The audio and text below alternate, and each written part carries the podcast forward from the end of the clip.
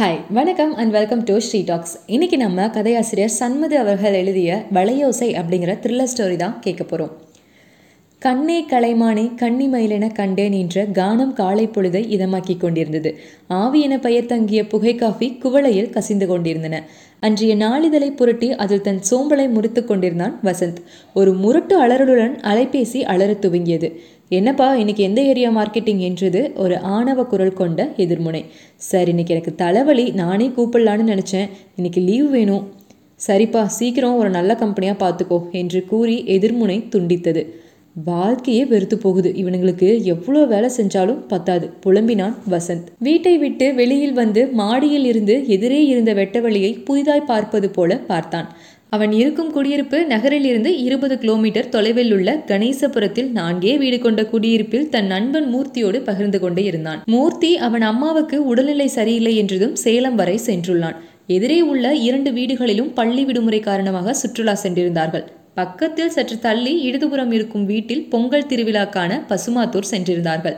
வலது பக்க வீட்டில் வயதான ஒரு கிழவி கணவனை இழந்த அந்த கிழவி பென்ஷன் பணத்தில் வாழ்க்கை ஓட்டி வந்தாள். அழகிய காலைவையில் அவனை சற்று வெப்பமூட்டியது. சோம்பலை முறிப்பதில் பதாஞ்சலி ராம்தேவை மிஞ்சுபவர்களில் வசந்தும் அடங்குவான். தண்ணீர் பீச்சி அடிப்பதில் எல்லோரும் ஒரு நிமிடம் குழந்தையாகிறார்கள் குளிக்கையில். வசந்த் தன் குளியலை முடித்துவிட்டு தன் அறையில் உள்ள மடிக்கணினியில் நேற்று பார்க்க மறந்த ஒரு குறும்படத்தை பார்க்க பொத்தானை இயக்கினான். குறும்படம் ஓடிய ஐந்து நிமிடத்தில் வசந்த் குறும்படத்தில் ஒரு கதாபாத்திரமாக அமர்ந்து கொண்டான். அந்த குறும்படத்தில் தனியே இருக்கும் ஒருவன் இரவில் தூங்கிக் கொண்டிருக்கும் போது ஒரு சலசலப்பு மணி ஒலி கேட்கிறது.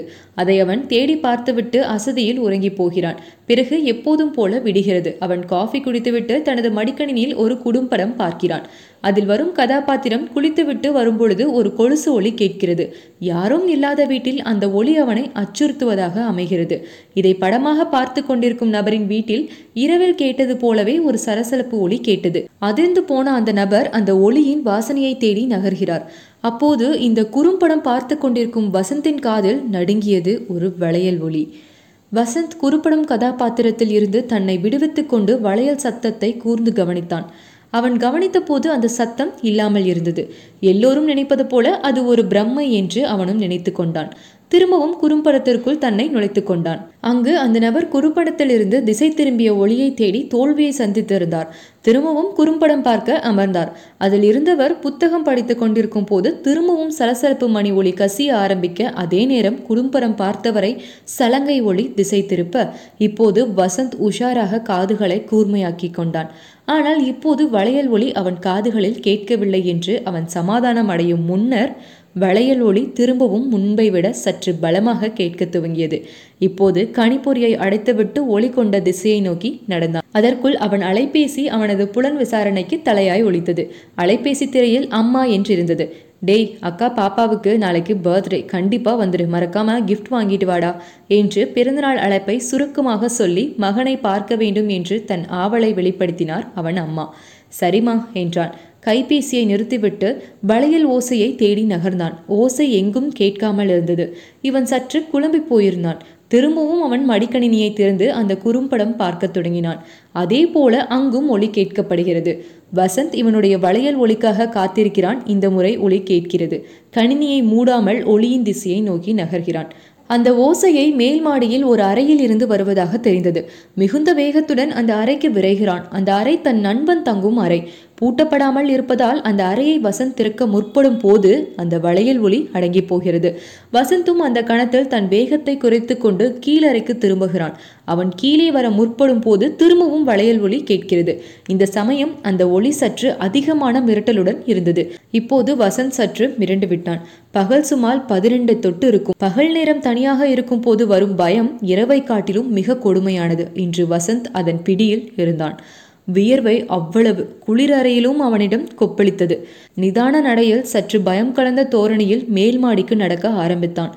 அவனது ஒவ்வொரு அடியிலும் கால்கள் கனத்தன. வளையல் ஓசை புது புது எண்ண ஓட்டங்களோடு அவனுக்குள் திணித்தது. அறையை அடைந்தவுடன் கதவின் கைப்பிடிப்பில் மெதுவாக கை வைத்தான். ஒளி நின்றது. வசந்த் அந்த மௌன தருணத்தில் தன் நெற்றி வியர்வையை துளைத்தபடி படபடத்திருந்தான். அப்போது திடீரென டிங் டாங் என்ற அழைப்பு மணி சத்தம் கேட்டது.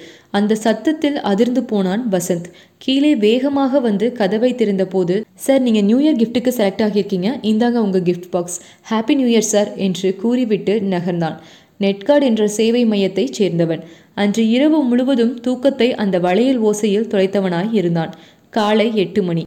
அவசர அவசரமாய் தன் அக்கா குழந்தையின் பர்த்டே பார்ட்டிக்கு கனியூர் கிளம்பிக் கொண்டிருந்தான். பேருந்தின் பயணமும் மெல்லிய காற்றின் சத்தமும் அவனை சோதிக்கவில்லை.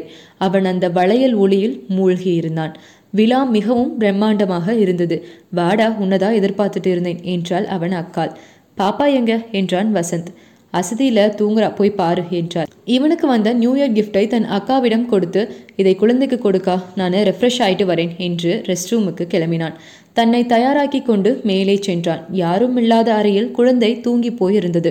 குழந்தையின் முகத்தை பார்த்து சற்று புன்னகைத்தான். அருகில் இருந்த ஒரு நாற்காலியில் அமர்ந்து கண்களை மூடினான்.